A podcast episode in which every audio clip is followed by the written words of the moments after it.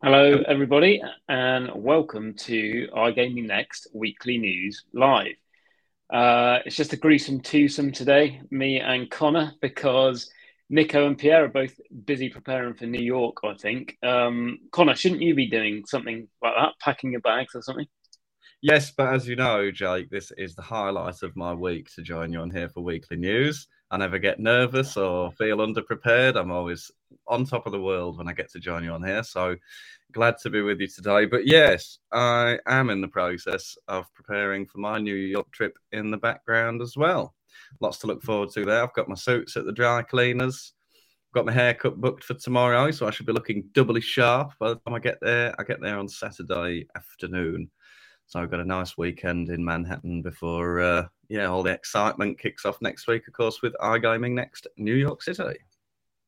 Ideal. Uh, nice to have some leisure time either side of the event. I can recommend you my barbers if you want, Conor. Um, they'll do you a good job, mate. But um, thanks everybody for joining us today and everybody watching. I think a few of our regular listeners, like Katie, are already in New York, so they might not be up in time to join us.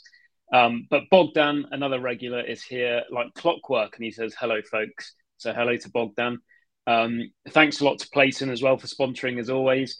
Um, great for us to be able to bring you this podcast every single week. So, Conor, no Nico, as I said, which means unfortunately no 10 and 5 today, unless you fancy a quick go at it off the cuff.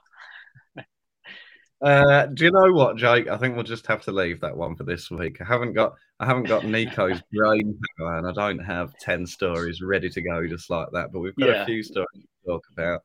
Um, exactly. So it depends what you want to do. Perhaps we just dive straight into it, shall we?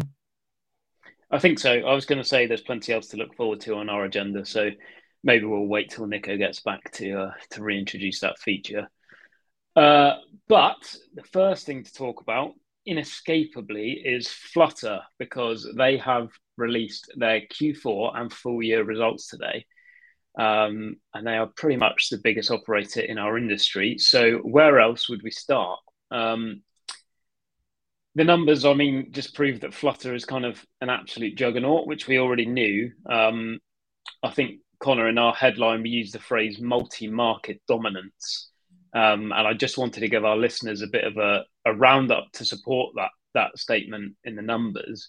Um, so they've said they've got a 50% market share for sports betting in the US via FanDuel and 21% market share for iGaming. They've got 38% sports betting market share for the UK and Ireland and 22% for iGaming. And then they've got a 48% market share in Australia uh, where iGaming is, of course, illegal. Um, and I think we've got an infogram now, which hopefully our producer Nico can flash up, which shows their geographic revenue performance um, in each of their markets, which was pretty impressive right across the board. There we have it. Um, as we can see, the US is that graph on the left hand side there behind the title, and that is the biggest contributor by geography. Um, more on that later as we discuss its kind of increasing importance to Flutter as a group. Um, but yeah, these are these are astonishing numbers. Um, FanDuel, as we know, is kind of the runaway leader in the US and some dif- distance ahead of of DraftKings. Um, now, before on this show, Conor, we've often talked about, you know, whether that gap is kind of unassailable. Is anybody going to be able to challenge FanDuel? Um, and some new data from FanDuel's latest two state launches in Maryland and Ohio uh, would seem to support that, right? It would. Um, yeah, it looks like another unassailable lead in both of those markets. So we had Maryland back end of last year launched its legal sports betting market. I think it was November or December. Um, and Ohio, of course, went live on the 1st of January this year. Between them, it's a massively significant addition to the US sports betting market because between Maryland and Ohio, there is about 5% of the US population lives across those two states, right. about 18 million people altogether. Um, and of all of those potential customers, Flutter and FanDuel have already been able to onboard more than 6% of the adult population across those states. So they've had something like 1.2 million new customers um, out of those states. And they gave in their report a little bit of a comparison of how that looks compared to other state launches in the first month post launch.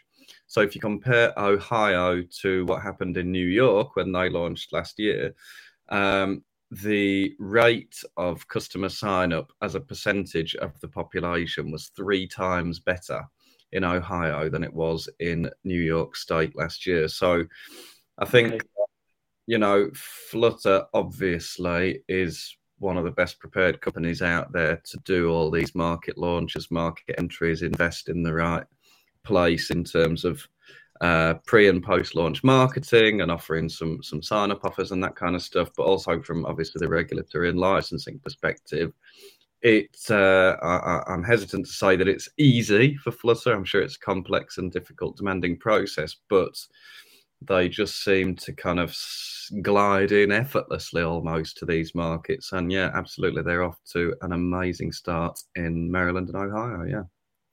Yep, exactly.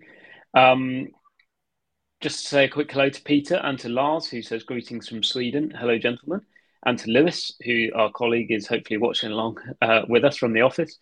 Um, but it's really important to point out on this subject that Ohio and uh, Maryland are not outliers because FanDuel is currently the market leader in 15 of 18 US states of sports betting. Um, and our good friend Guy Harding uh, noted this as kind of one of his key takeaways from today's earnings call um, because you know it shows that Flutter is not solely relying on kind of that new state bounce effect and, and is able to to kind of demonstrate longevity in in more mature markets like uh, like New Jersey. And I think we've got a, a screen grab of his LinkedIn status just to uh, just to show you now. Yeah, there we go. So two top takeaways are the US states which are pre live uh, live pre 2021 and year on year growth. Uh, and an interesting stat which we haven't covered is that 79% of UK and Ireland World Cup actives also placed a bet in January 2023. So they're doing something right in retention as well, Conor. Um, great insight from Guy as always. Uh, he put up a top 10 list of people to follow on gambling Twitter the other day, and I was absolutely honoured to be uh, in there, as was Mr. Butler Bets, uh, also known as Ryan, our US editor. So if you're not following us, do and also follow Conor and Sonia on Twitter, um, the rest of our editorial team, for their expert insights.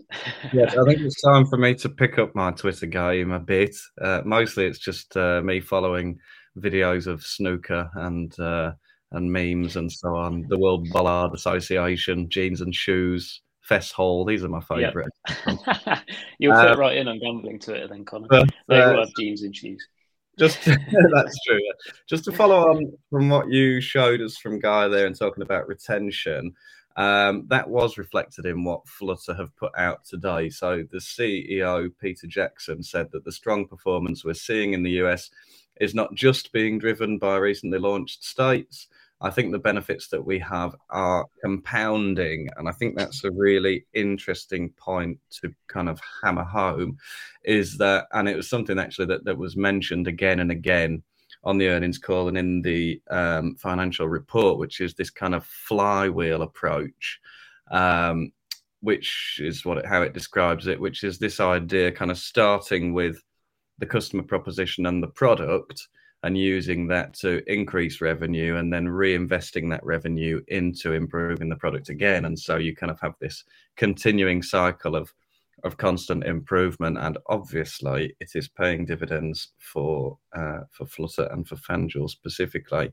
I think their product yeah. has ranked pretty much top of the leaderboards in uh, in the rankings from our friends at Eilers and Krejcik Gaming, if I'm not mistaken. Mm-hmm.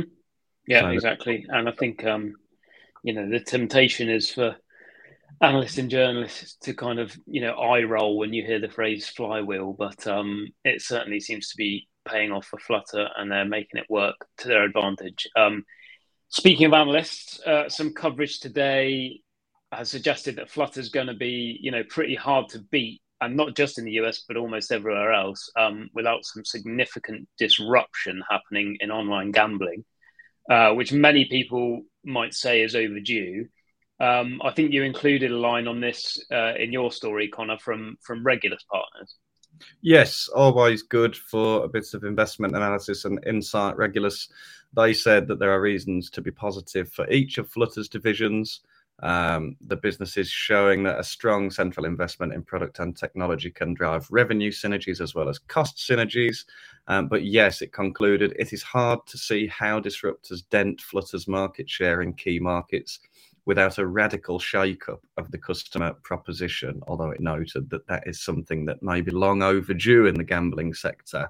And it's something hmm. obviously we keep an eye on, trying to identify some of these operators who are offering something different. Um, but I guess at the end of the day, for now, people like what they know and they're used to products that look the way they are. And what you want is a seamless experience and and and all those things that you want from a user experience. And Flutter obviously is able to uh, to provide that. Yeah. So without major changes, it looks like they are pretty untouchable at the moment. You certainly wouldn't bet against them. Um, but on that note, I saw some additional analysis from the Twitter famous Alun Bowden today. One of, for my money, one of the best gambling Twitter. Oh yeah, uh, I've read on, that yet. On Twitter, he's always uh, always up for a bit of a laugh. Quite a funny guy, and um, but also offers some very sage analysis a lot of the time. And he kind of did a nice big thread about nailing down some of the uh, some of the key markets and and diving a bit deeper into some of those figures. Um, and he suggested that Flutter, well, the, the core the core point, I think, or one of the core points that he made is that all of that Flutter essentially is a, is a holding company which operates a series of different brands fairly independently from one another.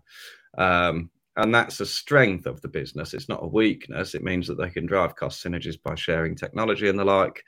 Um, but it does also mean that there's brands that overlap, especially in the UK and Ireland. He pointed out between the Sky brands um, Paddy Power and Betfair, they kind of might cannibalize each other a little bit. Um, he was he asked whether the structure really maximizes the potential of those brands. Um, and so it's difficult to say whether they whether those brands benefit from Flutter's scale or whether they are kind of trapped within it.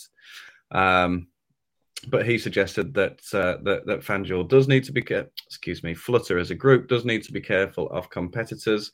He said this is an industry that smells blood and attacks. It always has been, and there are places you can attack some of these Flutter brands for sure. You already see it in poker in the UK, and you may start to see it in other markets and products too. So, um, interesting certainly an interesting way of, of looking at the business and thinking about it amid all the breathless positivity in the uh, in the in the reports. Yeah, it is interesting, and you know, it's a game of priorities really. Because while FanDuel might be very difficult to challenge in the US, like Alun said, and like you pointed out, Conor, there are definitely elements of the business that are perhaps being neglected elsewhere that um, you know could be could be sniffed out by competitors. Um, if you're not following Alun and you're in the gambling industry, what are you doing? His at is Gambling Lamb. Uh, unfortunately, he's on private, so we can't retweet anything. Otherwise, I would give that thread a retweet because it's very good. Uh, I urge you to go and read it in your own time. Um, okay, so because FanDuel is kind of such a runaway leader in the US, uh, it's also often used as a kind of barometer for assessing the profitability of the market, right? Mm-hmm. Which has been a really hot topic last year and also at the beginning of this year. Um, and on that subject, Flutter said that US EBITDA for Q4 was positive 31 million, uh, although that did obviously exclude investment costs from those new market launches we talked about in Ohio and Maryland. Um, but you know, we already know that Flutter's guiding to kind of full year profitability for 2023. But what was really interesting for me on today's call was that we're now just kind of seeing that conversation develop into sort of the next chapter or the next narrative, if you like, which is instead of focusing on just getting to profitability, analysts are now asking how much profits are they going to be? You know, how big is this thing going to be, right? Um, because shareholders don't just want to see you coming into the into the black from the red, right? They want to see profits. They want their pot of gold at the end of the rainbow. Um, so analysts on their behalf were kind of asking, how likely is that? Um, and Peter Jackson said Flutter was looking at sizable profit gains in 2024, which remember is the year that DraftKings only expects to become EBITDA positive at all, uh, and then into 2025. And he said basically those profits would be fundamental for the group going forwards, um, which I think is potentially why Flutter is looking at listing its shares in the US. Um, we brought you this story initially in February. Um, and I think Nico might have a little headline from that story to bring us into the next topic. Um, but basically, as we've seen, the US is Flutter's biggest market by revenue contribution, 2.6 billion for 2022. So, in my view, uh, a kind of dual US listing makes perfect sense. Um, Conor, what do you think would be the benefits of a US listing for Flutter? Well, what do I think would be the benefits, or what can I read of what somebody else has said uh, will be the benefits? That's the real question, Jake. uh, I, I, I don't know. Um, they did clarify on the call today, actually, that, that, that a dual listing would not. Um, it doesn't mean Flutter's going to move its HQ or move, um, you know, move more of its operations over to the US, and it won't affect the taxes that it pays. Um, but an additional US listing, so it would be listed, I suppose, on the Nasdaq, on the or on the New York Stock Exchange, and mm-hmm. the London uh, the London Stock Exchange, it would bring about several long term strategic and capital market benefits according to Flutter. So it would enhance the group's profile in the US, although with 50% market share. I think their group is pretty well enhanced over there, but I suppose it will enhance its profile among investors, is the point. Yeah, exactly. The trouble uh, is, FanDuel has the profile, but that's the B2C brand, right? Yeah. People probably true. don't know Flutter's the organization behind it. Yeah. So they also think it will better enable recruitment and retention of US talent. Not sure exactly how that works, but apparently it will. Um, perhaps people prefer to work for US listed firms. I don't know. Stock um, options, mate. Stock, stock options. options. Yes, of course. Yes, there you are. There you are. Um, and it will give the group access to deeper capital markets and new US domestic investors. It would also provide greater overall liquidity in Flutter shares and provide the optionality to, pr- to pursue a primary US listing as an additional step further down the line. And I think we looked at that graph before of revenue. The US has rapidly become the the group's biggest market by significant margin. It's way ahead of the UK now in terms of revenue, um, which was previously its largest market. Um, and yeah, we got year on year revenue growth nearly ninety percent. So um, yeah, it makes a lot of sense for them to to to enhance their corporate presence in the US in that way.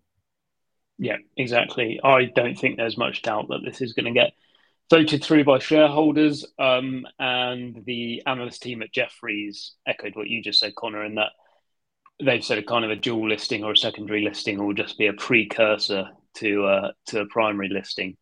And um, yeah, going back to Alun's Twitter thread, he said the US is the biggest driver of share prices. So why would they not do it, basically? Um, so yeah, Tom think... Waterhouse, sorry, go on. I, th- I read something the other day. It was a graph comparing how many, basically, the market cap to EBITDA or revenue multiples that US listed firms trade at, and they do tend to trade at higher multiples. So it's a good way, probably, of increasing the uh, the value of the business overall as compared to just having a, a European listing. That was all. Funny you should bring that up because our friend Tom Waterhouse, uh, experienced bookmaker and investor, so he pointed out another potential benefit for Flutter in his venture capital column for this month.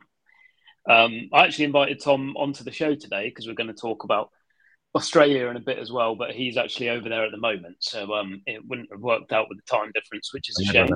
Tom. Yeah. Yeah. Um, but he pointed out your favourite topic, Conor, uh, which is PE ratios. Or actually, it might be Pierre. I can't remember. Go ahead. Sorry. PE ratios. Yeah.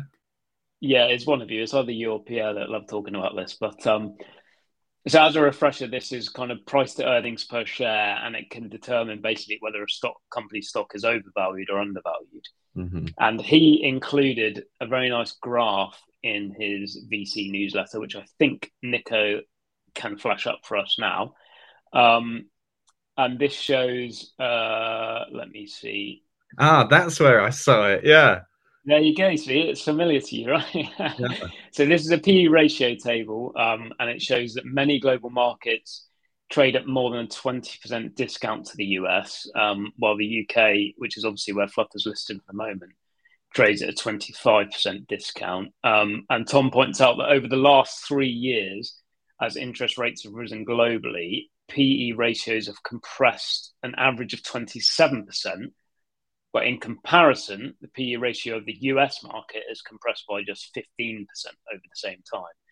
Um, so I don't have much more commentary to add on that, to be perfectly honest. But Tom knows better than me. Uh, there's an additional benefit that you may not have considered. Uh, thank you very much for that, Nico. Cool. Okay.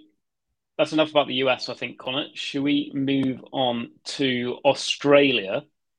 Um, and Flutter, obviously, Australia is a major market for them with their Sportsbet brand. I mentioned right at the top that they were a market leader there as well. Um, but they had to get a little bit more aggressive in Q4 by the sounds of things due to an increase in competition. Um, what did they have to say on that, Conor? Ah, well, Jonathan Hill, the chief financial officer, noted that there was a big pickup in competitive intensity which is a mouthful, from new entrants in the Australian market, and it had prompted Sportsbet to amp up its generosity. I suppose that means in terms of its uh, bonusing and retention, uh, acquisition and retention offers. We decided to invest some of the margin we had to ensure we remained properly positioned. He said. So another market where they've got 48, you know, close to half of the market share under a single brand. It's just an absolute runaway success a mass market brand, which is very much, I suppose, front of mind for Australian punters. Um, but yes, there's competition. I wonder who they might be talking about, Jake. Have you, have you heard anything? I think Nico might have given the game away with the with the headline at the bottom there, Conor. But um, it's Betr. They're talking about Betr. Um, you wrote an awesome story on this this week um, because it's not just Flutter that have mentioned this. It's PointsBet, Tabcorp, pretty much every listed uh, Australian operator that has had to kind of sit up and take notice of of Betr, um, which, as we said before, is backed by News Corp and Rupert Murdoch, who have kind of tried and failed in gambling before with Foxbet, another Flutter brand, but uh, that's not particularly relevant. Um, so yeah, they've sort of made quite a big splash, haven't they, since launching in what was it October of last year?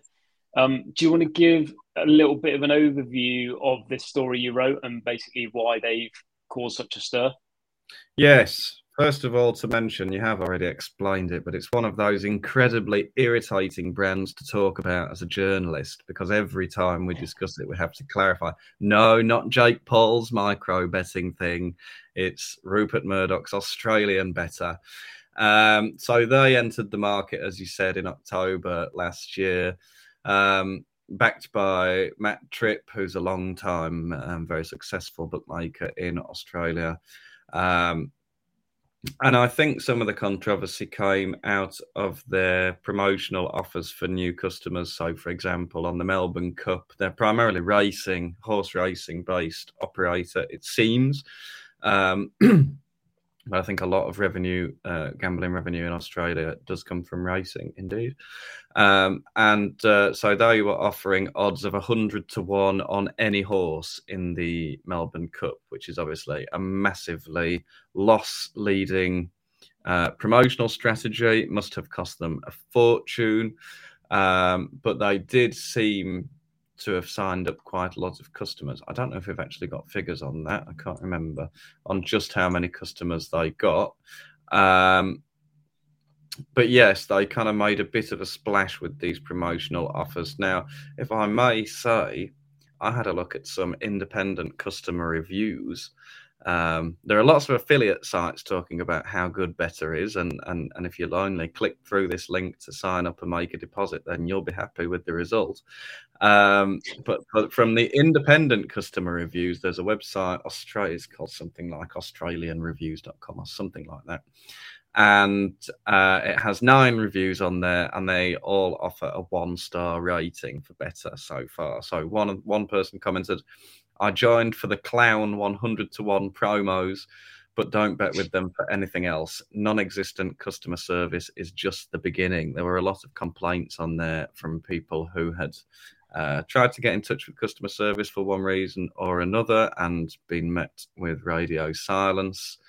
Um, another user concluded that they are going to go down in a big heap of flames because quite don't give two ships, he said with a P, and aren't even nice. hiding the fact. So they've got a few disgruntled customers already.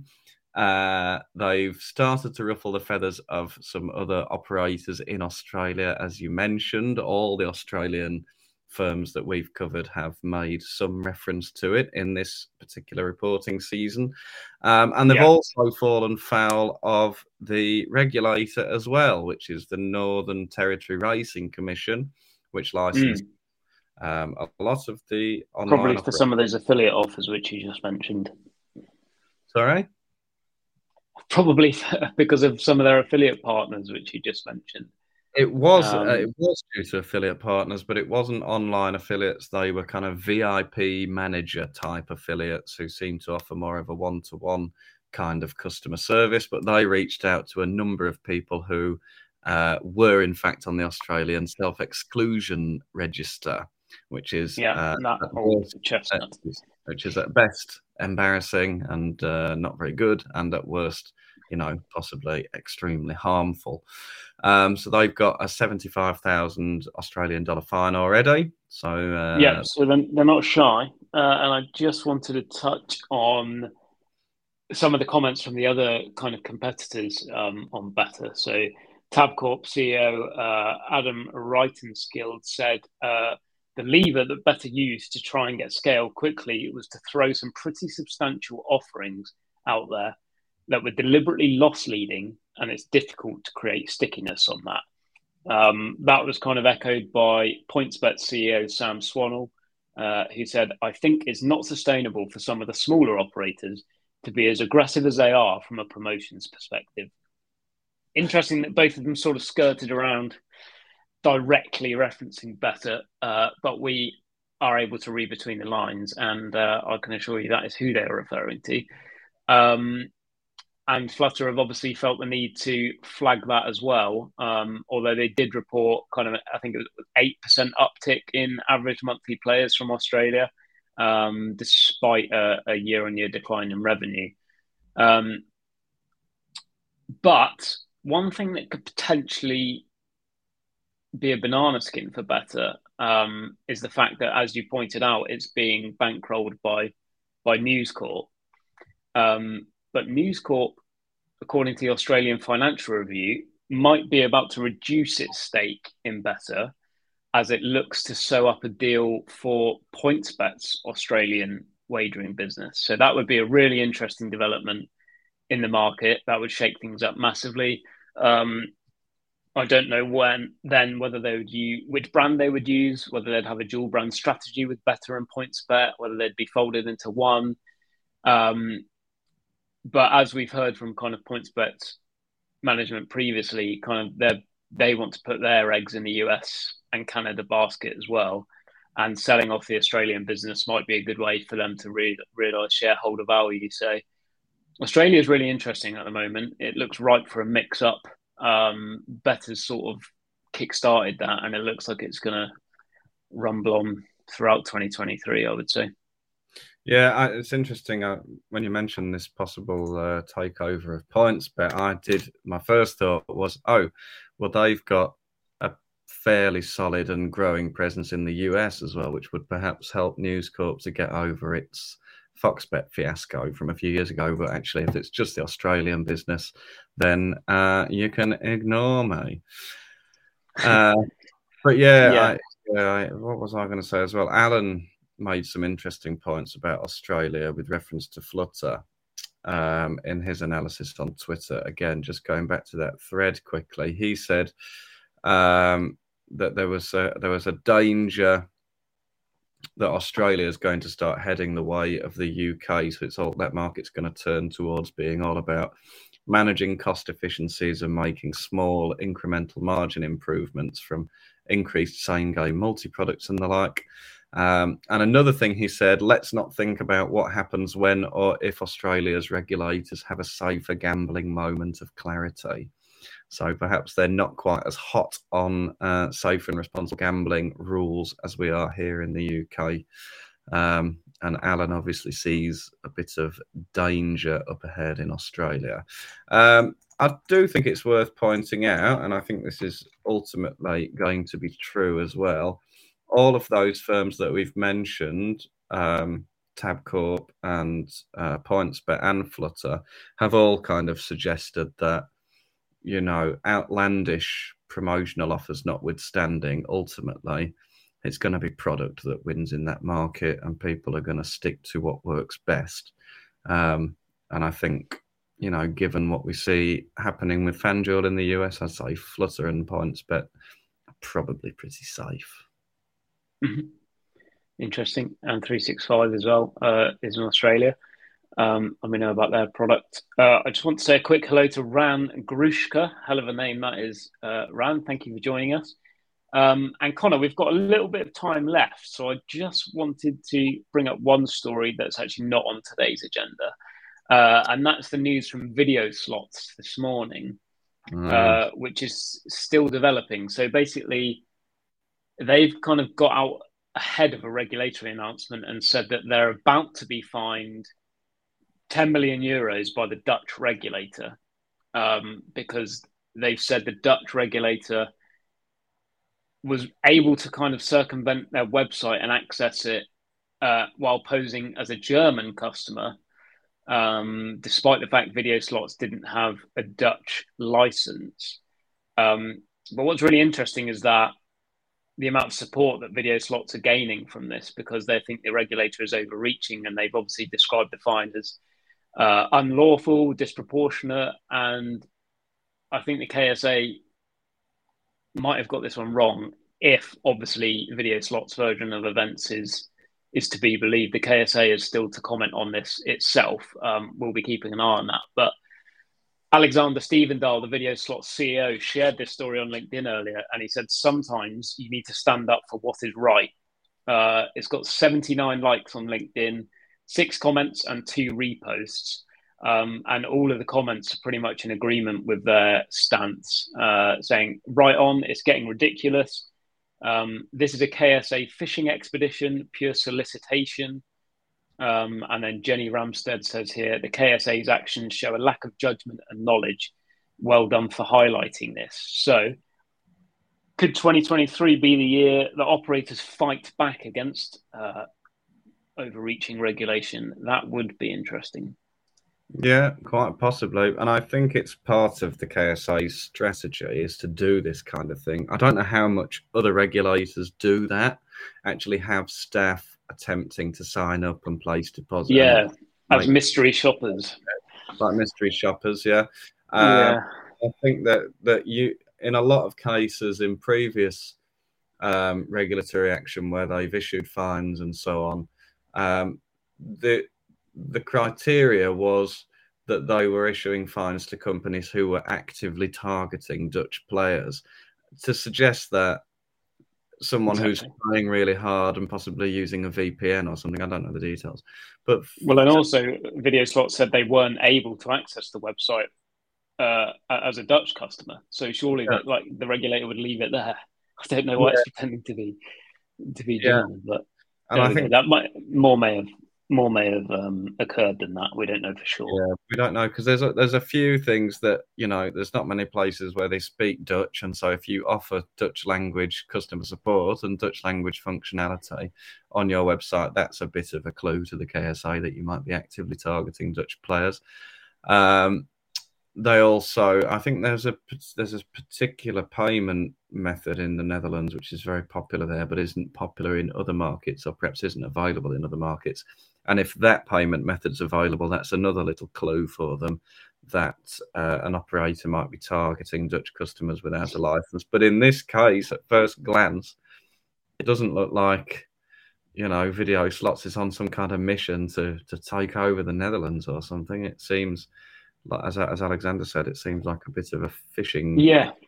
Well, well, I, I, think disproportionate is is is kind of the, the key word here because René Jansen, who's the chair of the KSA, gave an gave a uh, an interview recently where he said basically we're ramping up our enforcement, but this is something we've never done before. So it takes a long time to kind of impose fines on operators. And we have sort of seen that happen at the beginning of this year. There was a 400,000 euro fine, for example, for JOI Gaming, which operates Jack's Netherlands online casino. But to leap from 400,000 for a licensed operator to 10 million for an unlicensed for, for an operator that isn't even seeking a license in the Netherlands. Mm-hmm. That seems pretty crazy to me. Um, so I think they've got a case, and it will be interesting to see, obviously, how this one develops uh, once the KSA provides its own version of events, and even thereafter, if it does end up in the courts, etc., um, it'll be one that we'll be following closely. Yeah, absolutely. Right. Okay. It's uh, we've been going for forty minutes now, Conor, and I think the last twenty minutes is usually filled up by Nico's and five. so we've come to the end of our agenda. Um, you've got some packing to do for New York, so I think we should wrap things up and say That's goodbye right. to our wonderful audience for joining us. Yes, um, and anyone who's watching, may I say, who is planning to to uh, to come and join us in New York, please come and say hello. I will be there. Jake will be back here in England steering the ship while I'm off gallivanting. I'll be the very handsome gentleman in a much smarter outfit than this, in case you don't recognise me. Yeah, a double-breasted suit. If anyone's wearing a double-breasted suit, it's going to be Conor. That'll be me. That's how you know to spot him. All right. Thank you, everybody, for watching. Uh, a big thank you to Clayton, our sponsors, and a big thank you to Conor as well for joining me today. Um, we'll hopefully see you next week. Thanks, Jake, and good afternoon to all our viewers, and we'll see you next time. Bye.